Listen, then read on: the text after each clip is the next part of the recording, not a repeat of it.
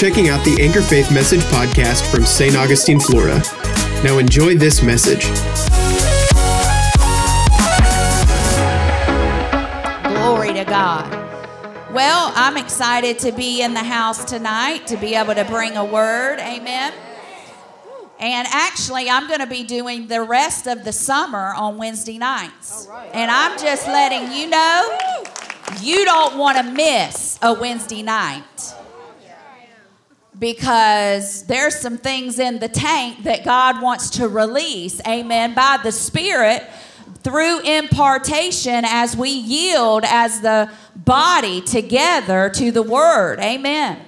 And uh, the Holy Spirit Uh, let me know that I just needed to go and talk about the person of the Holy Spirit. Amen. Everything you ever want to know about the Holy Ghost, about the Holy Spirit as a person, I am going to go through line upon line for the next weeks upon weeks upon weeks. We're going to see how long it goes. Pastor said that's what we need. Because nothing we do as a believer can be done without the Holy Spirit. Can be done without the Holy Spirit. And so many people, um, and we know it says in the last days, right, that many, many are going to fall away from the faith. And it's really only because of the other scripture that says there was those that denied the power of God, right? right? Denied the power of God. Right. And so uh, we're just going to go line upon line. Amen. And we're going to discover some things, and I just believe it's going to solidify some things in your heart and in your lives. And then we have a lot of new people that don't know about the Holy Spirit the way that some of us know about the Holy Spirit. Amen. The person of the Holy Spirit. The person. Amen. The third, third uh, part of the Godhead. Amen. And so it's very needed in this day and in this hour, because I believe uh, if we're going to see all that he has for all of our lives, and we're going to be able to stand firm uh, in our lives in these last days, we're going to have to know more and more about the person of the Holy Spirit. Amen. So, but we're going to talk about that later. Tonight, I want to talk about uh, the scripture out of First Timothy chapter six and verse fifteen. And Revelations chapter one and verse six. These are my two key texts that we want to go from tonight. And um, we are going to talk about a kingdom of kings and priests unto our God. That's what we've been made. We are kings and priests unto our God. Amen. And we're just going to talk a little bit about that and discover what the word says. Amen. So uh, First Timothy six fifteen, it says this, which he will manifest in his own time, he who is the blessed and only uh, potentate, that means all power, all authority, which is the king. He is the King of kings. Who are those kings? Who are those kings? We are. Yes, we are. And I believe it's high time we start acting like it. It's time we start acting like kings in the earth. What we were created and designed to be. Amen. Kings of the King. Amen. And what else? Lord of lords. The Lord of lords. Hallelujah. And then Revelations chapter one verse six says this. It said, and he has made us kings and priests unto his God and Father. To him be the glory, dominion forever and ever. Amen. One translation, he has made us uh, to be a kingdom of priests, right? And we know, we've been taught what kingdom means. King's domain, king's dominion, right? And we've been taught that uh, here at this church, that the fact is, is that we um, have been given the title of a king in the earth as a man once we get born again, right? So I want to go now to Genesis chapter one.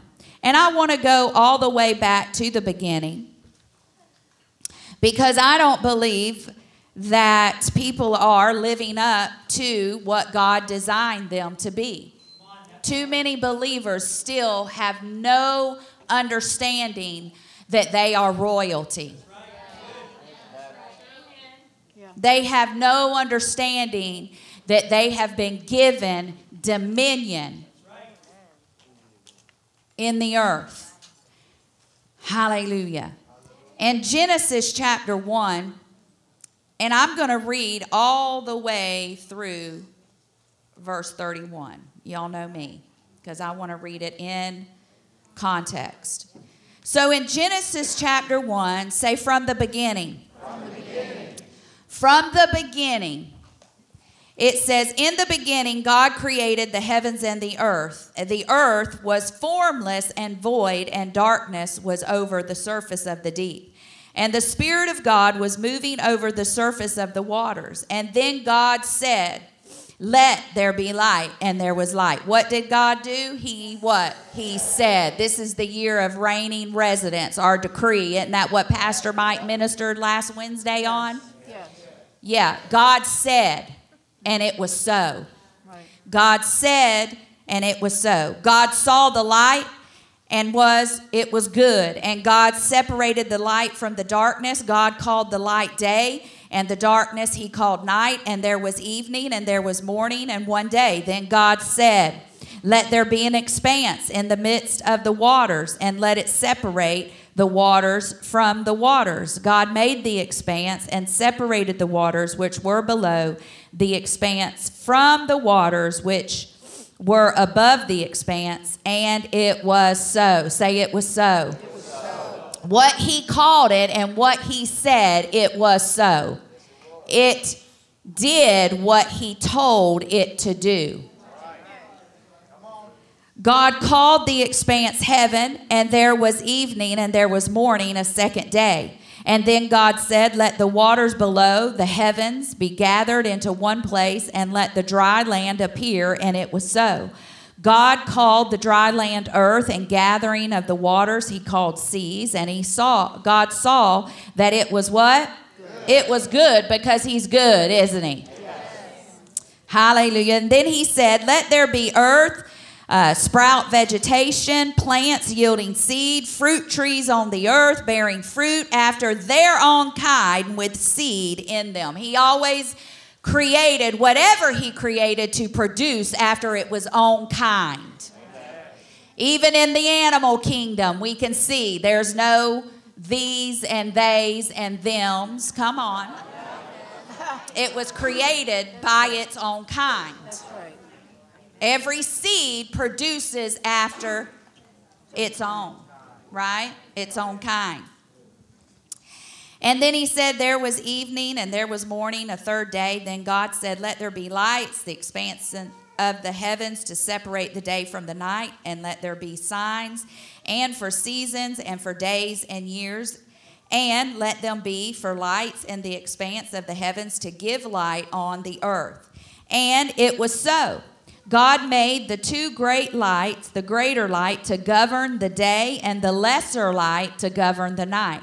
He made the stars also. God placed them in the expanse of the heavens to give light on the earth and to govern the day and night and to separate the light from darkness. And God saw that it was what? Good. There was evening and there was morning, a fourth day. Then God said, let the waters teem with swarms of living creatures, and let birds fly above the earth in the open expanse of heavens. God created the great sea monsters and every living creature that moves, uh, with which the water swarmed after its own kind, and every winged bird after its kind. And God saw that it was good. God blessed them, saying, here it is, be fruitful and multiply and fill the waters in the seas, and let the birds multiply on the earth. Everything that God created, he created and designed that they would multiply, that they would increase. Everything, everything he created was to, pro- to reproduce after its own kind, to multiply and to increase. Every single thing. Amen. Hallelujah. And we'll get into that in a minute.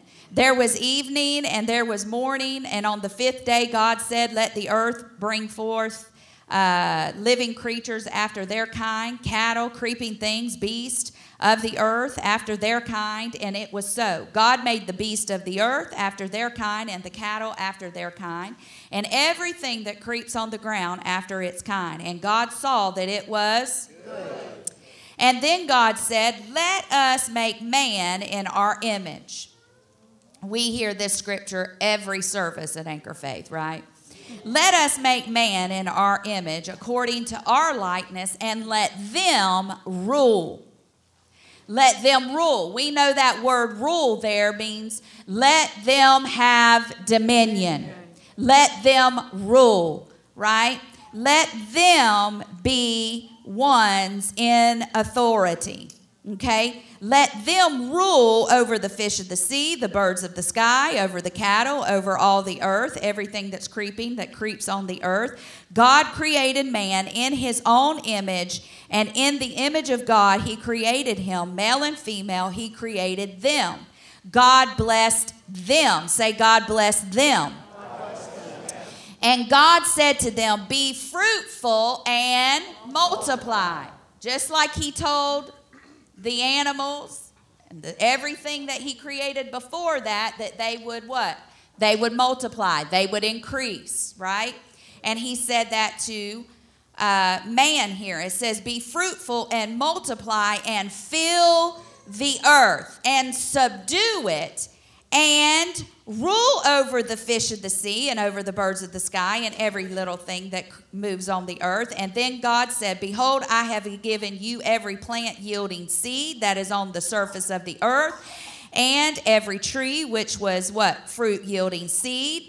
Uh, it shall be food for you, and to every beast of the earth and every bird in the sky, everything that moves on the earth, which has life, I have given every green plant for food. And it was so. And God saw that all that he had made, and behold, it was what? Very good. Very good. Hallelujah. It was very good. And there was evening and morning the sixth day. So we see from the very beginning that God created, right, man, his man, Adam and Eve, if we want to name them, right? Adam and Eve to have rulership, to have dominion over what? All the earth. Over all the earth. Now, he told them to be fruitful. What does it mean to be fruitful? It means that you should have proof in the pudding. Right? It means that people should see your life and they should see fruitfulness exuding from it. There ought to be fruit happening in your life. You ought to be being an example of him blessing you, and, and people be able to see the fruit of that in your life because he blessed them. He blessed them. Being blessed is not a curse, like most people, Amen. Religious people think. Amen. Come on. Come on. He blessed his man, and he actually told them, this is the things that you need to make sure you do to represent me, to show forth that you are actually a ruler over the earth. That means you are going to have fruit in your life. Amen. Amen. You are going to produce for the kingdom. You're going to produce for the king. We're going to show forth fruitfulness. What does it also mean? He said for them to what? He told them to be fruitful and to multiply. Do you know what that word multiply means? Become great. He desired that his man, his woman, would multiply, would become great in everything that he designed them to be. Amen. To be great. Become great. Hallelujah. And you, if you're sitting here thinking, well, I sure don't feel great and I sure don't, then this is why you're getting the message. Because it's high time God's people say, we are to be fruitful, come on, and we are to become great for the kingdom of God. We're to produce great things for the kingdom of God in our lives. We ought to be sitting back every day saying, look, isn't it good? God, just like you said it was good. That's the same conversation we should be having about our lives. So to multiply means to become great. It means to enlarge. It means to increase greatly or exceedingly. This is what he wanted man to be. Become great, fruitful, multiply, increase, enlarge your capacity, enlarge your territory. I've given you rule over this earth. Amen.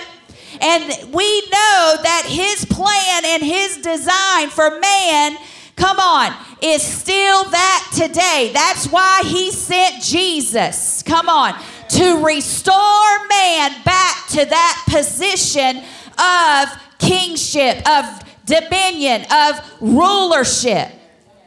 Amen. Now we know we can't do it without Christ. But this is what he designed man to be, to become great. Hallelujah. Do you know how many people in the world, we look at people, we look at movie stars, we look at, you know, football players, you know, we look at all these C E Os of these big mega companies, and do you know what? It, it looks as if what? They've become great. There's fruit in their life because the Bible says, what does it, what? Profit a man to gain the whole world but lose his soul. Even man in his fallen state without Christ can become great. How much more? The King of Kings, come on, and the Lord of Lords. When we have all wisdom, all, come on, everything on the inside of us that God gave to us, how much more ought we to be producing and becoming great? But our mindsets are still stuck in just religion. Well, I'm just glad I'm saved so that one day I die and go to heaven. And I don't need anything but just a sweet little shack on the sweet by and by. Come on. And that's being humble. That's religious. Those are thought processes from the enemy to keep you small thinking and to keep you in bondage. That is not what God designed his man to be. He said he is to become great in the earth. So he said, what else? To fill it. To fill it. What does to fill it mean? It means this, to accomplish it. To accomplish it. Whatever it is that God put within us, we can accomplish it. We can accomplish it. Amen. And it also means, when it says to fill, it means to what? Overflow and satisfy. So what you're doing, is it overflowing? Is it satisfying you? If it's not, then it may not be what God really has for you. Amen. Is it satisfying you? Come on. Is it, is your life just overflowing with excitement and purpose? Come on. Now, we know everybody's in different journeys in life. Everybody has different callings. Everybody has different things that God wants them to do.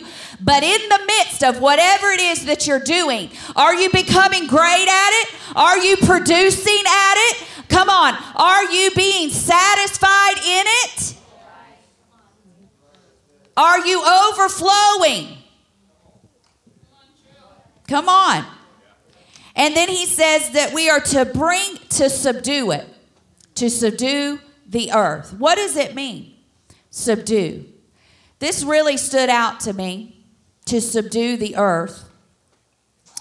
Actually means that we are to bring it into subjection. Bring it into subjection. His man, come on, was to bring the earth into subjection to whatever God needed it to be. To whatever God needed it to be.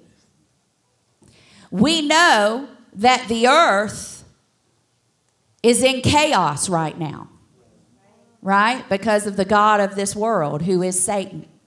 We know because of the fall of man, what? Sin entered the world, and this world is not the way that God originally designed the world to be.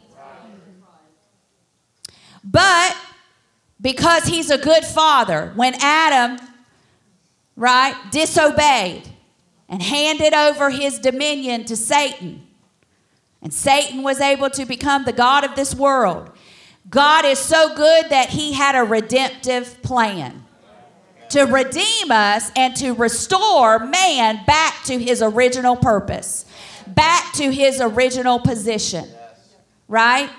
Because we know when Adam fell, what did God do? He went walking through the cool of the day and said, what? Adam, where are you?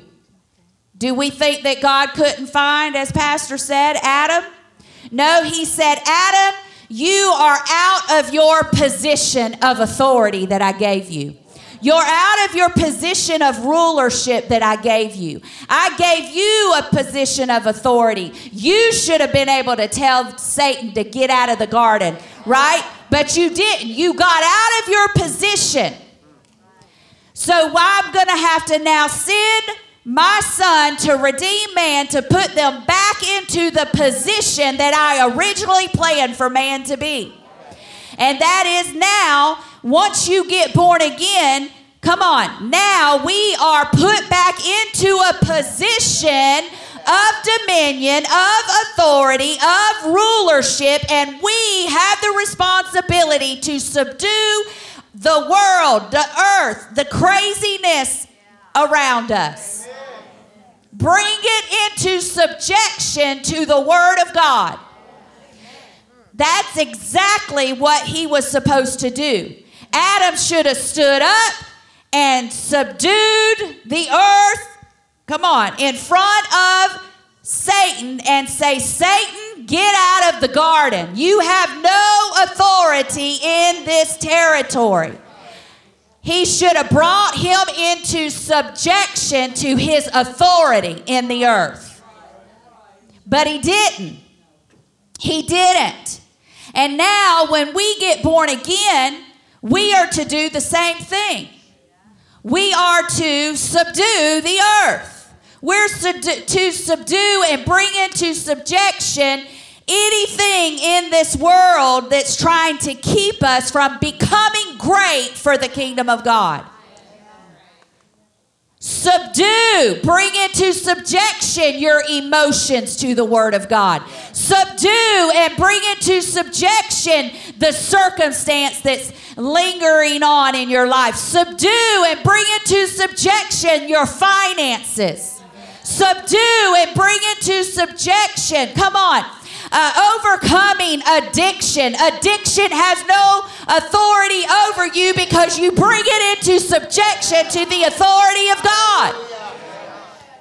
Whatever it is that's trying to keep you bound can no longer, if you take your authority, take your position like Adam should have done and bring it into subjection.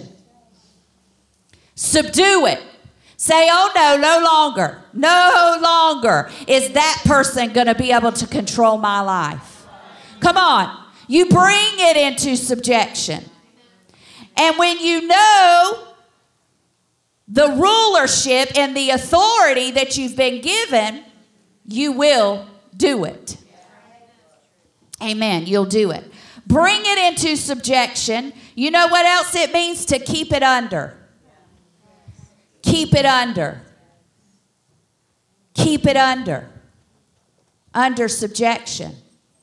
So nothing actually has any hold on you. Nothing as a child of God. Nothing. Because you have the authority to keep it under. To keep it under. Whatever it is. Whatever it is, you have the authority to keep it under. Hallelujah. It also means to dominate or to tread down. To dominate or to tread down. We are to tread down the enemy's camp. We are to take back what the enemy has stolen. We are to bring it into subjection to the kingdom of God. Just like Saint Augustine. Oh no, devil, you don't have full reign in Saint Augustine. We're not going to have strip joints. We're not going to have meth labs. Come on. No, we're going to subdue the territory around us. We're going to bring it into subjection to the kingdom of God. Come on. This is what I'm talking about. We've been given this authority, and we know through this church who's prayed for years, all kinds of things that's happened because we've prayed for this city. We know that shop is shut down, right? Because we called it closed and said, we're not going to have this in our city. We've been given that authority. We've been given that authority to subdue, to take back, to tread down, to dominate, which means to rule, to dominate, to reign. Hallelujah. Glory to God. We have to look at ourselves, just as Pastor said on Sunday, and or Pastor Mike, it, on Wednesday, I listened to his message. Are we better off this year than we were last year? Because every year our life ought to be what? Increasing, multiplying. Come on. Producing more for the kingdom of God. Everything in our life, spirit, soul, body. Come on. Our emotions ought to be better in check. Better than they've ever been before. Come on. All of these things. See, depression should not subdue you. Right? Because you, the Bible says that the joy of the Lord is your strength. Amen. So what do you have to do? You bring it into subjection. No, I no longer will be bound by depression, but I declare that the joy of the Lord is my strength. Come on. And I will laugh at the face of the enemy and tell him that he is under my feet and he will no longer dominate me. Unless we begin rising up as kings in the earth, we will still be crippled as Christians, as believers. And I'm going to tell you this too, even though you may have heard that you've had author- that you have authority, it doesn't matter if you've heard it if you're not exercising it on a daily basis. Reminding yourself, wait a minute now, I've got authority over this situation. What am I even doing? I have authority. I no longer have to put up with this. Right? So many people, just it's so easy just to slip back into just, oh, you know, the way that it is. This is just the way it is. It's never going to change. Da, da, da, da, da. Instead of taking your ground and standing up and saying, no, this is no longer going to be a part of my house. It's no longer going to be a part of my life. Right? We have that authority. You know, when we were in Poland, um, and we were, uh, we got to spend some time with a few of the pastors. Uh, the the one pastors that took us that uh, took us to their hangar because pastor thought that was really cool and had to go see it, so we drove an hour and forty-five minutes just to go. see it in a little car in the back seat with me in the middle with Chase and him on each side. And uh, so anyway, but the, the drive was beautiful because we did get to go through the forest and was absolutely gorgeous. But anyway, um, so we were talking uh, to the pastors, and um, she came up to me and said, "Thank you so much for what you ministered on, um, because, you know, I've read Brother Hagin's book years and years and years ago in the eighties and nineties about the fact that we've been given the believer's authority. But you know what? I haven't been operating in it. So thank you for reminding me. Thank you for stirring that up within me." You know what she told me? She said because uh, she was believing God. She, well, she wasn't believing God, actually. She wasn't using her authority, but she wanted, uh, they had bought that hangar, and, you know, it was just a destroyed mess. And it's in a nice little area, though, but all around the parking lot was just huge uh, craters. I mean, just it looked like the bomb still from World War One had went off around it, the the drive area around it, the parking and... which was a little bit of parking, but that's how they are in those other countries. But um, they had big old potholes and craters all around their driving. So even when we were driving up, we were having to weave through little section just to be able to park. And so she said she had went to the, whatever their city council, so to speak, is, or their governance there, and talked to them about wanting them to um, pave those roads and fix the roads.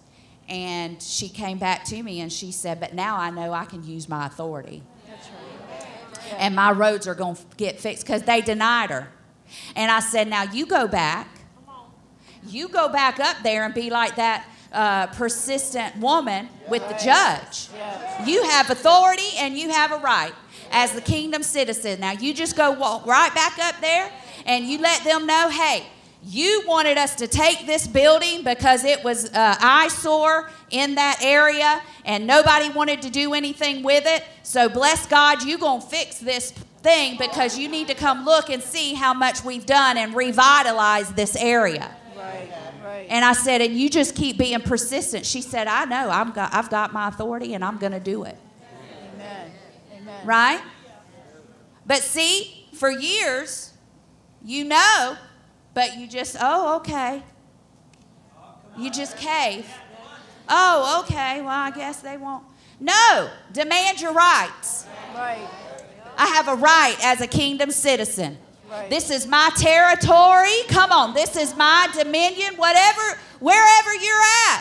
This is your territory. This is your dominion. This is where God says you can rule, so you rule over it. And subdue it and bring it into subjection of what you want. And don't give up. We give up. We give up. We give up so easy. One little no and we give up. We've got to be more persistent. And we've got to stand more on His word and say, no, I'm going to do what God has called me to do. I haven't even got to my points about kings. But anyway, so I thought this was important. Uh, because Romans eight nineteen, Romans eight nineteen says this, "For the earnest expectation of the crea- uh, creature waiteth," what?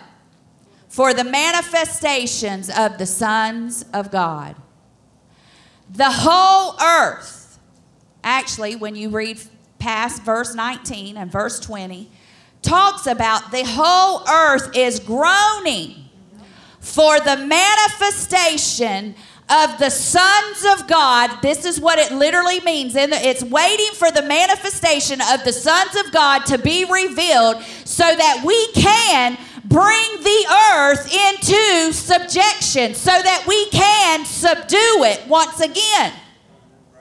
Because Further down, as you continue to read, verse twenty-two, twenty-three, twenty-four, it talks about the earth is what? Crying out and groaning and waiting for its redemption. Because the earth has not been redeemed. Man has been redeemed, and we know there's going to be a new heaven and a new earth when he returns. Right? So the earth knows that the enemy, come on, has come in and taken control. This is where he's talking about dominion or territory. The enemy has come in and taken territory that doesn't belong to him, and we are now here as the sons of God, the to to what? Bring the earth or bring territory back into subjection to the kingdom of God and get it what? Take it from the enemy's camp.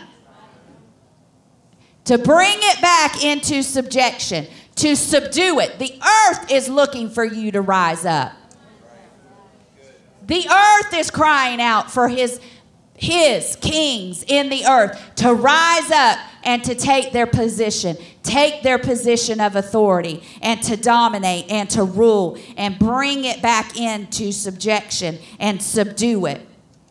I was listening to Doctor Uh, um, Bill Winston last week, um, and he started talking about because um, he teaches on the kingdom, and he started talking about um, how, you know, he's in Chicago. We went out there one time to see, a long time ago, when God started talking to us about this mall, because he bought a mall in Chicago, y'all.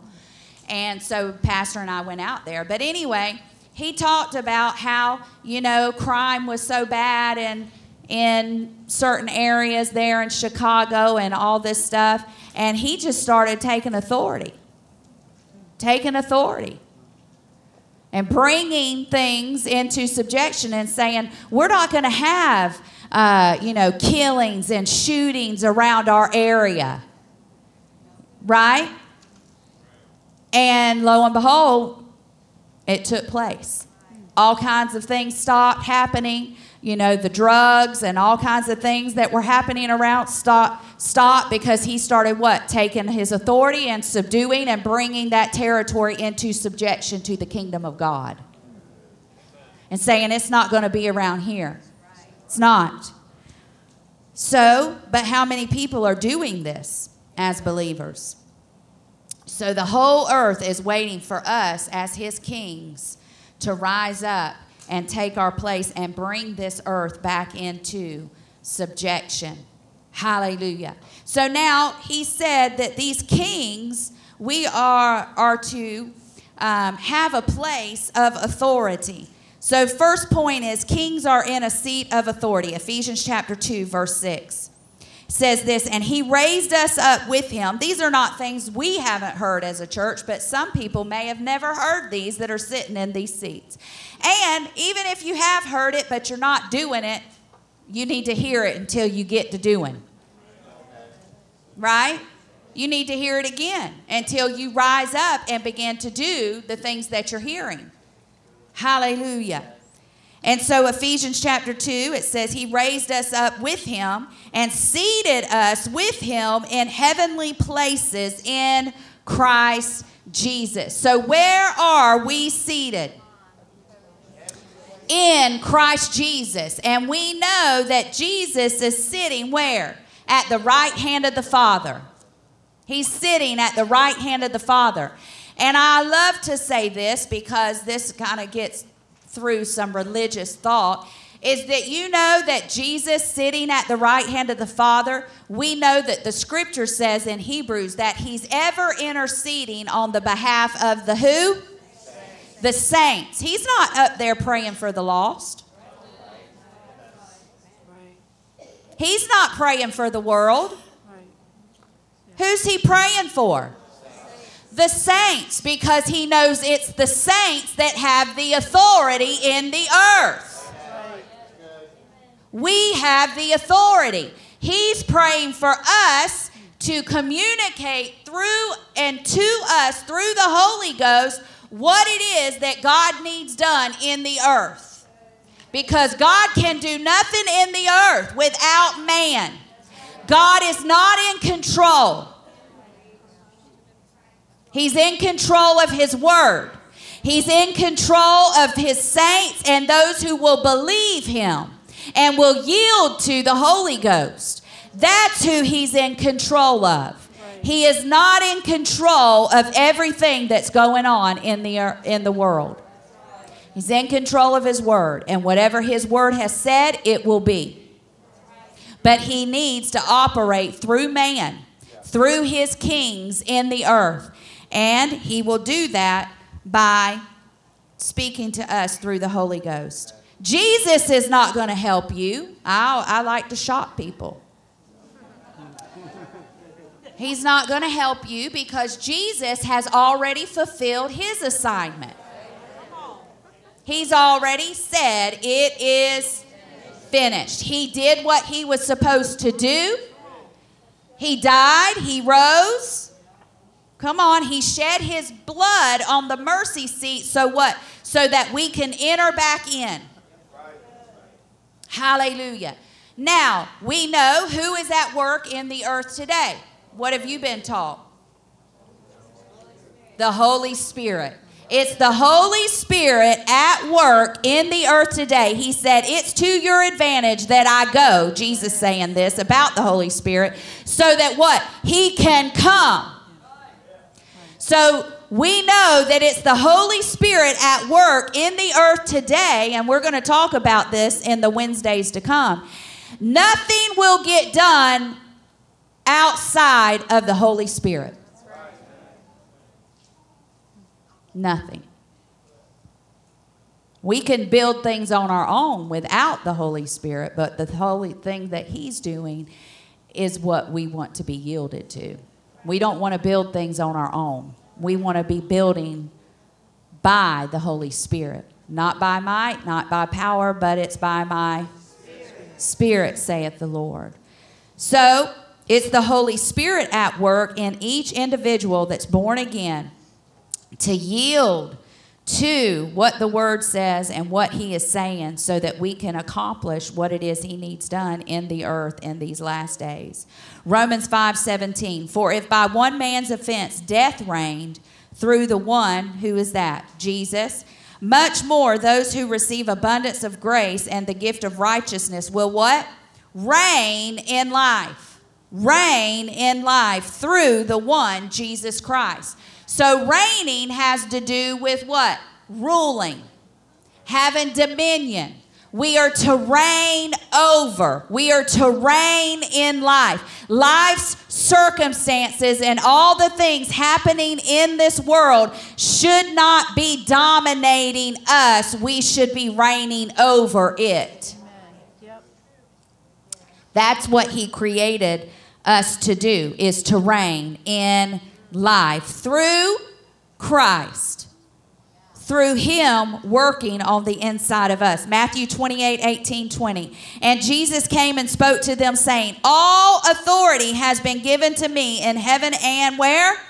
On earth. Go therefore, make disciples of all the nations, baptizing them in the name of the Father, the Son, and the Holy Spirit, teaching them to observe all things that I've commanded you, and lo, I will be with you always. So Jesus had the authority given to him in heaven and the earth, and we know he then gave that authority to his disciples. To what? Do the same thing he did. That's why Jesus is called the last Adam. He's not the second, he's the last, because there will never be another. Right. Right. He's the last Adam. So Jesus accomplished everything that God had desired that the first Adam would do. Take authority, take dominion, obey my word, right? But he didn't do it. So Jesus had to come in the form of a man in the earth, because he said that's why he's called the Son of Man. So he had to come as a man in the earth, because God gave man authority and dominion over the earth. But then Jesus, what? Gives it to his disciples. gives it to every one of us. So kings are to reign and they're to rule over, number two, the territory or the domain that they are in. Your home is a domain. Your home is a territory. Your job is a territory. Your job is a domain that God has given. Your business, that's a territory that God has given you to rule over and to have dominion in it. Okay? Wherever you're at, you've been given that domain or that territory. And not only that, he will put within you new territory to take, to enlarge your capacity, to multiply you, to increase you. He'll give you a desire to grow larger. God is a big God. He is not a small, simple-minded person. He is always about enlarging you. Right? We already read that. So he's going to give you new ideas to take more territory for him. And you can do that as you begin to rule and reign over your life. Psalms eight, four, and six. What is man that you are mindful of him, and the son of man that you visit him? For you have made him a little lower than the angels and have crowned him with glory and honor. You have made him to have dominion over the works of your hands, and you have put all things under his feet. Hallelujah. Glory to God. He made you. Say, he made me, he made me. To have dominion. Have dominion. Say it again. He made me, he made me. To have dominion. Have dominion. Hallelujah. One more time. He made me, he made me. To have dominion. Have dominion. Glory to God. Hallelujah. Nothing is to have dominance over you. Right. Nothing. Nothing is to dominate your life. Psalms one fifteen, sixteen. The heavens are the heavens of the Lord, but the earth he has given to who? So he always intended for his man to have what? The earth. The earth. Everything within it. Everything within it. Everything is within the earth that you need to accomplish whatever it is that God has put in your heart to do. Everything. Everything. He put Adam in the garden that was already what? Full. Already gave him everything that he would need to accomplish what God had set for Adam to accomplish. Everything was in the earth that we need.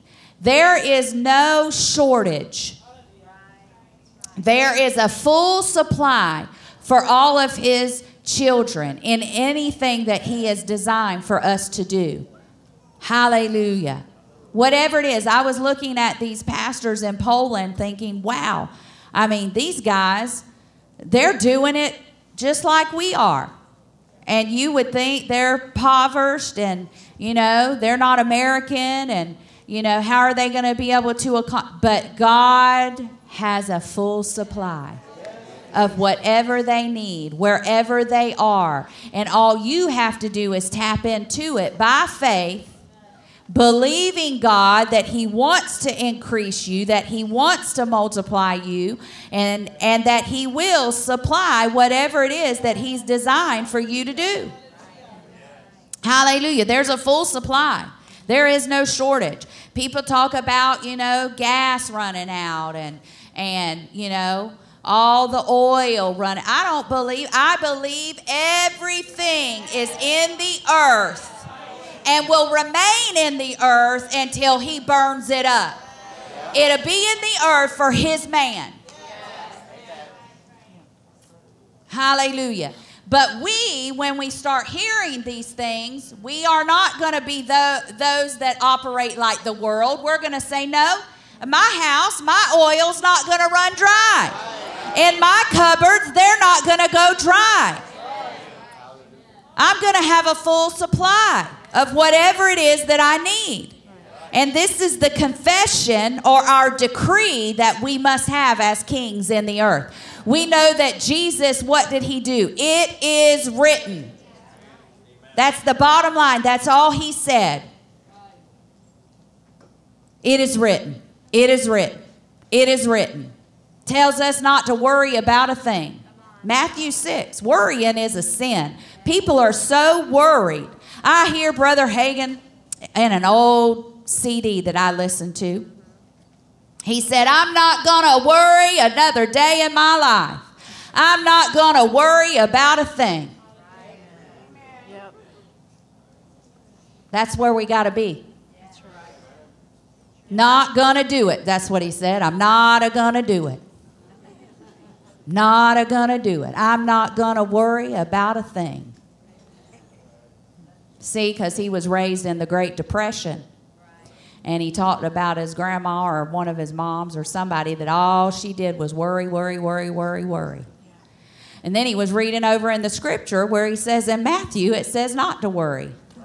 And so to worry, if God says not to, is actually when you know what you ought to not do, it's sin to you. It's what the word says. So worrying is, we don't have to worry another day in our lives about a thing. You know why? Because we can just cast that care right on the Lord. Because he cares for you. Because he's good. Amen. Hallelujah. Nothing, nothing has to worry you at all. Hallelujah. So Luke ten says this, eight nine, whatever city you enter and they receive you, eat what is set before you and heal those who are sick and say to them, the kingdom of God has come near to you. Hallelujah. Do you believe that the kingdom of God is near to you? Yes. And look what he said in Luke nine, one and two. It said, and he called the twelve together and gave them, here it is when he talked about giving the disciples all authority. He called the twelve together, and he gave them power and authority over all the demons and to heal diseases, and he sent them out to proclaim the kingdom of God and perform healings. Hallelujah. He gave them, say, authority. Authority. Authority, authority represents dominion, rule, right? Six uh, Matthew six ten, your kingdom come, your will be done on what? Earth. Earth as it is in heaven. So where did he want his will done? Earth. On earth. One day when we get to the sweet by and by, his will will be done? No. Right here on earth. He wants his will done. And he gets it done through us who believe, who uh, us who will rise up and take our authority, take our position and rule and reign. And we will begin to what?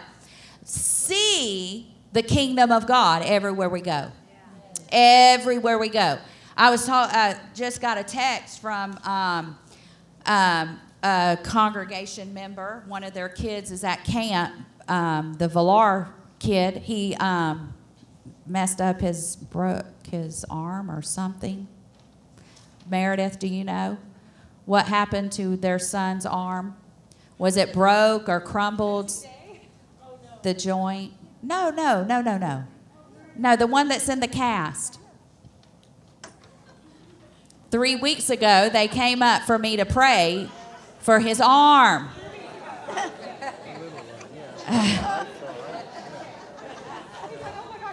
Not at camp. No, this didn't just happen. I got a text about the testimony because he, what did he do to it? Broke the joint or what happened? Oh, broke a tendon. So in his finger. It was actually on his hand. Okay. Well, anyway, the surgeon was saying that he was going to have to go in to do surgery and they were going to have to, you know, maybe put pins and all this stuff in it. And but they it was at the end of service or one of the worship services three weeks ago. She just walked up and had went and got him out of class and asked me to lay hands on him for healing. And I just got the text that um, he's not going to have to have surgery and that everything's healing fine and nothing's, amen. His faith was there. God, you know, God's the healer. I don't believe it's a coincidence. I believe that was that child's faith. And that mama's faith, and that when we laid hands on the sick, they shall recover. Amen. Because healing belongs to us. That's one of our redemptive realities. Amen. It belongs to us. So kings, number three, have to defend their territory. Kings have to defend. Not only are they responsible for territory or their domain, they have to defend their territory and their domain. So a lot of us, you know, God's done things in our life, and we've seen God uh, move mightily and did great things for us. But do you know what? We have to stand in a place of we are defending what God has already done in our life, and we're not going to give an inch because we don't want him, the devil, to try to come back in and take that territory back that's already been advanced for the kingdom. Amen. Yeah. So whatever it is, right, that God has done in your life, or whatever it is that God has done for you, right, you took territory in an area of your life. Well, guess what? As a king, he's going to defend his kingdom, his territory. And we have to defend it. Amen. And say, no, devil, you're not coming back in this place. Not one bit. And you have to stand up and defend what it is that you've already taken. So we can't just sit back passively and think that everything's wonderful and everything's great and look how God, and become complacent, because it's in those moments that God's got, that the enemy's going to try to come back in and say, oh, really? Why? Because we get complacent. We don't, we're not in a place of continually exercising our faith or our authority, and he'll try to come in any way that he can. Amen. So we are to defend our territory. Uh, Luke nineteen thirteen says this, and God called his ten servants and delivered them ten pounds and said unto them, occupy until I come. Right. Occupy until I come. One translation says, do business until I come, which we know we are to do his business until he comes. But in doing his business, we have to do it in an occupying position of authority, okay? Because we don't want anything to be able to come in and steal what we've already accomplished for the Lord and for the kingdom of God, okay? Hallelujah. Look at um, Ephesians one. Y'all good? Ephesians one said this in verse uh, seventeen through twenty-three, but I only want to focus on, I want to start in verse eighteen. It says, the eyes of your understanding being enlightened, that you would know what is the hope of your calling, what are the riches of his glory of the inheritance in the saints. So there are some inheritance that belongs to you as heirs of salvation, right? There's things that belong to you, and the devil don't want you to know about it. He doesn't want you to have knowledge that there's some things that belong to you, like healing as a believer, or like him wanting to increase you and multiply you, and that you don't have to be broke, disgusted, and beat down, and depressed, and destroyed like everybody else, and in chaos like all the world and everything that's going on. He doesn't want you to know the truth. Because if you know the truth, then you'll start occupying, you'll start taking territory that he has. It says, and what is the exceeding greatness of his power towards us who believe, according to the working of his mighty power, which he worked in Christ when he raised him from the dead and seated him at the right hand in heavenly places, far above all principalities, power, might, and dominion, and every name that is named, not only in this age, but also in the one to come. He put all things under his feet and gave him to be the head over all things to the church. to the church, which is the body, the fullness of him who fills all and all. He gave his authority to the church. All of his authority to the church. And the church has not used its authority and has just crumbled down to the things of this world. This is why we have, you know, um, pastors that let, you know, homosexuals and transgenders get up in a pulpit and, you know, say that this is love and say that this is God. We've not taken our authority in the written word of God and stood our ground as a church. Amen. And so what happens? Then more confusion comes in. More confusion, more distortion, because we don't take our position that we've been given as a church to say, no, as the church, this is what God said. He created a man and a woman.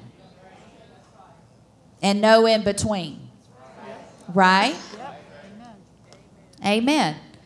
And he gave us that right to take that stand. Number four, last one, kings rule under the anointing to make sure God's will is done in the earth. We have an anointing. We have the king's anointing. We know in the Old Testament, the anointing would what? Or the Holy Spirit would come upon what? The prophet, priest, and king. We're talking about kings and priests. In the Old Covenant, it would come upon the prophet, priest, and kings. This was the Holy Holy Spirit. And what happened in the Old Testament? We know that they would what? Anoint the kings with what? Oil that represents the Holy Spirit, which is the anointed. They're anointed as a king, right? To rule uh, their kingdom at that time.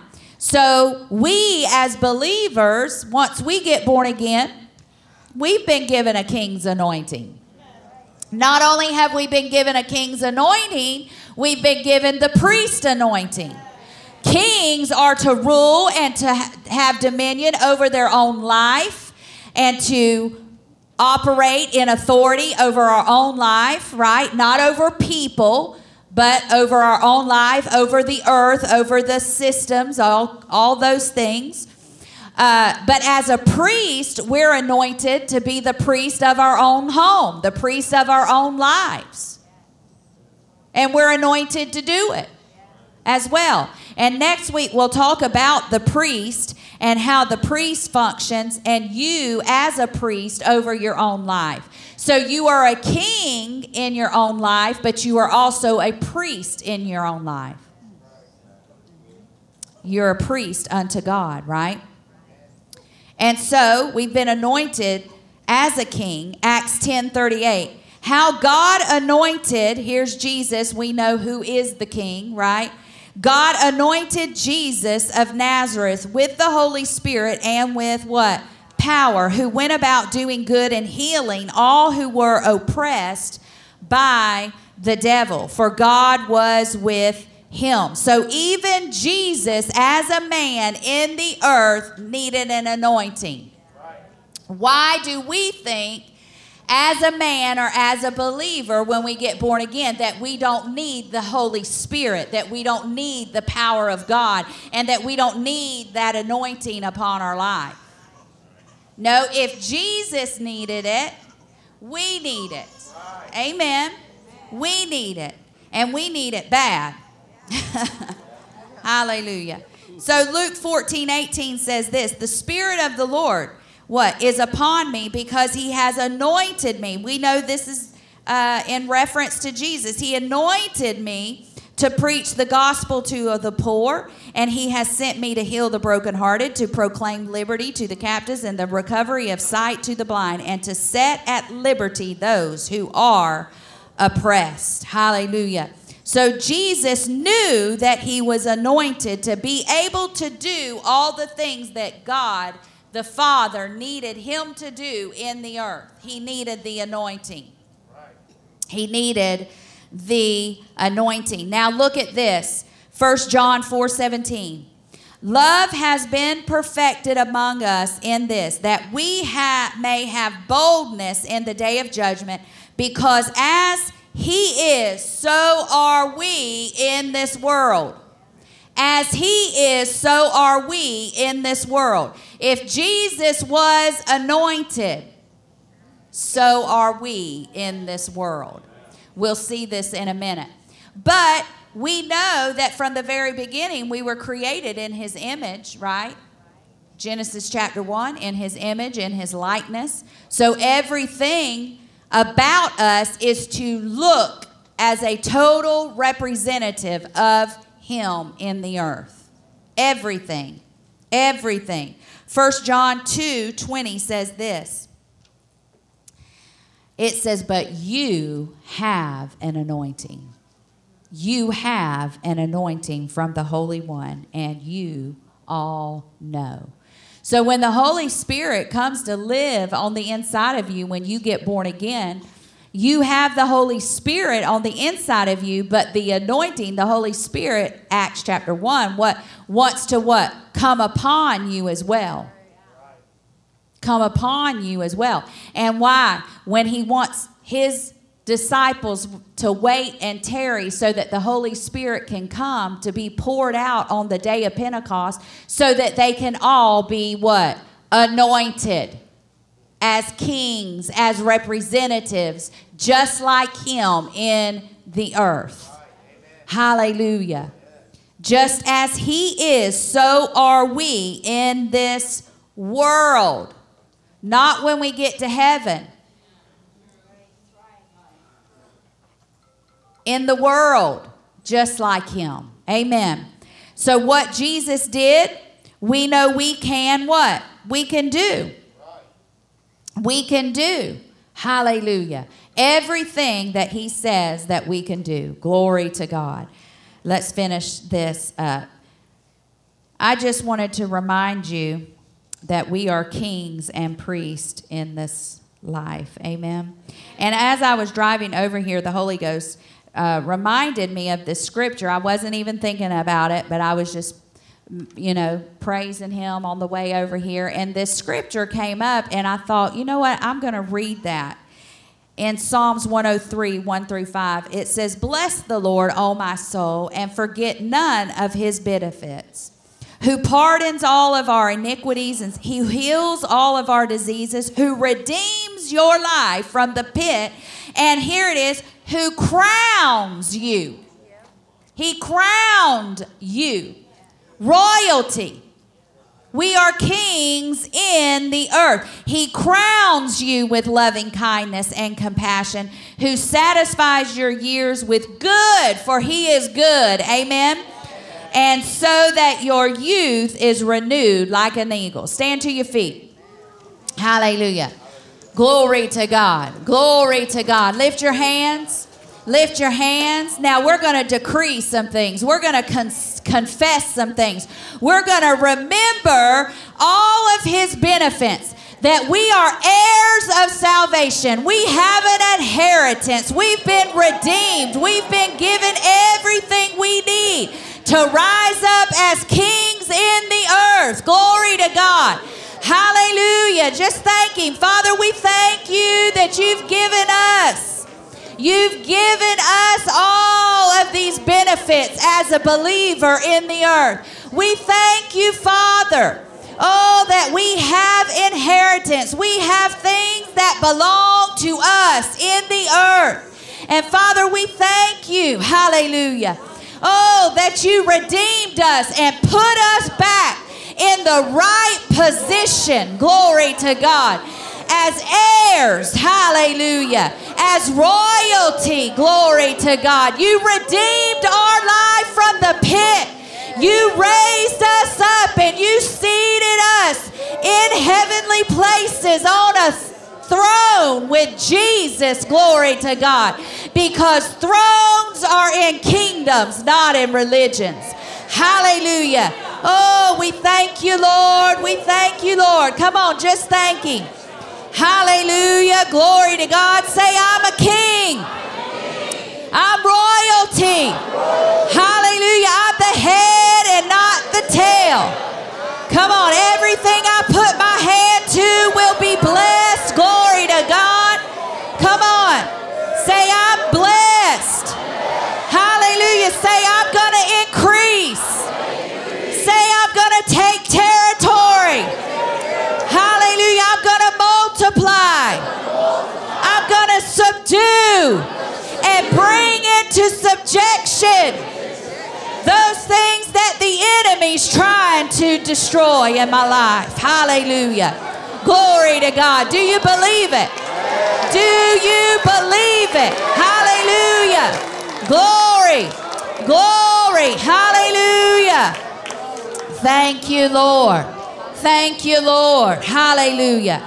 Wow, we've been, there is no excuse. We have no excuse. We have no excuse.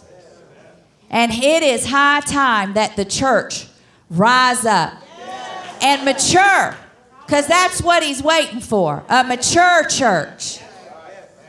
A mature church. He expects to return, when he returns, that this church is going to what? Be mature, that it's going to be flourishing. Come on, you're the church.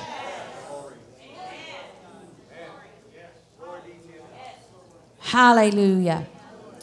Glory to God. It's time that we quit having a small mind. A small mind.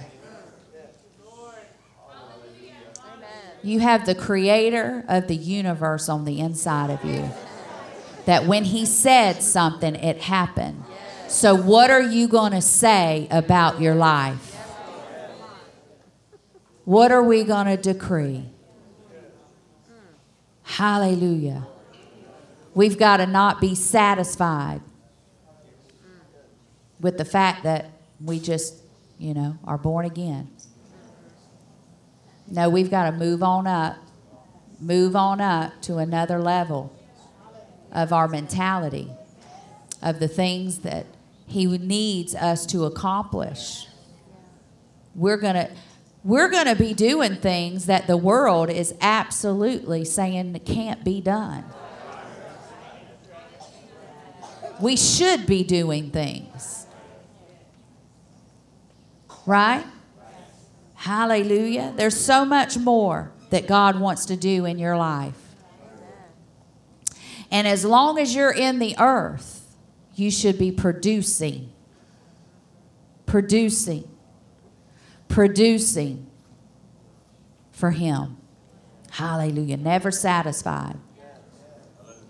Say, no, I'm going to. It's never too late. I was thinking of this pastor that was seventy in Poland that started at sixty-four on that hangar. And they worked on it just like we working on it.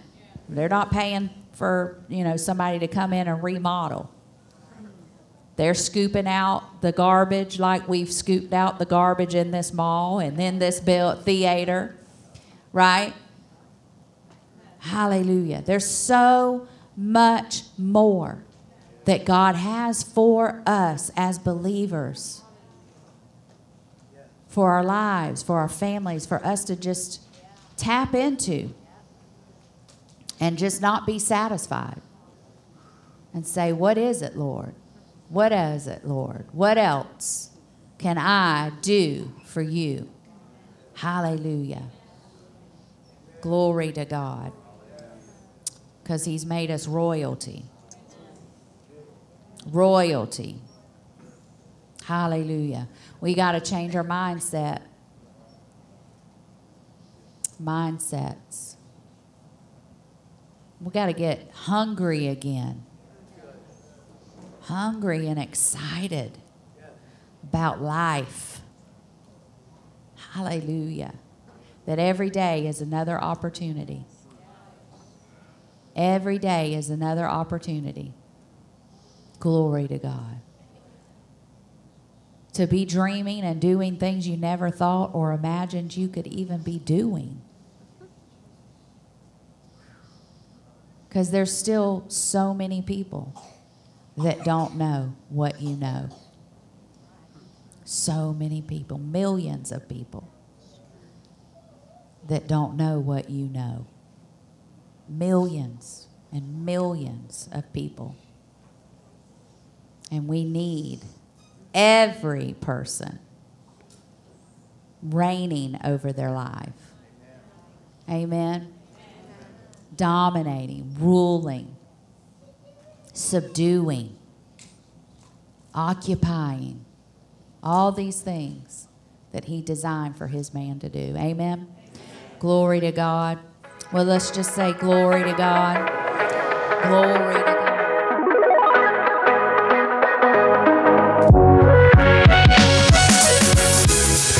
Thank you so much for listening to this message. If you want more, subscribe to our message podcast on iTunes, Google Play, Spotify, and SoundCloud. Rating and leaving a comment will go a long way with helping our messages get better circulation.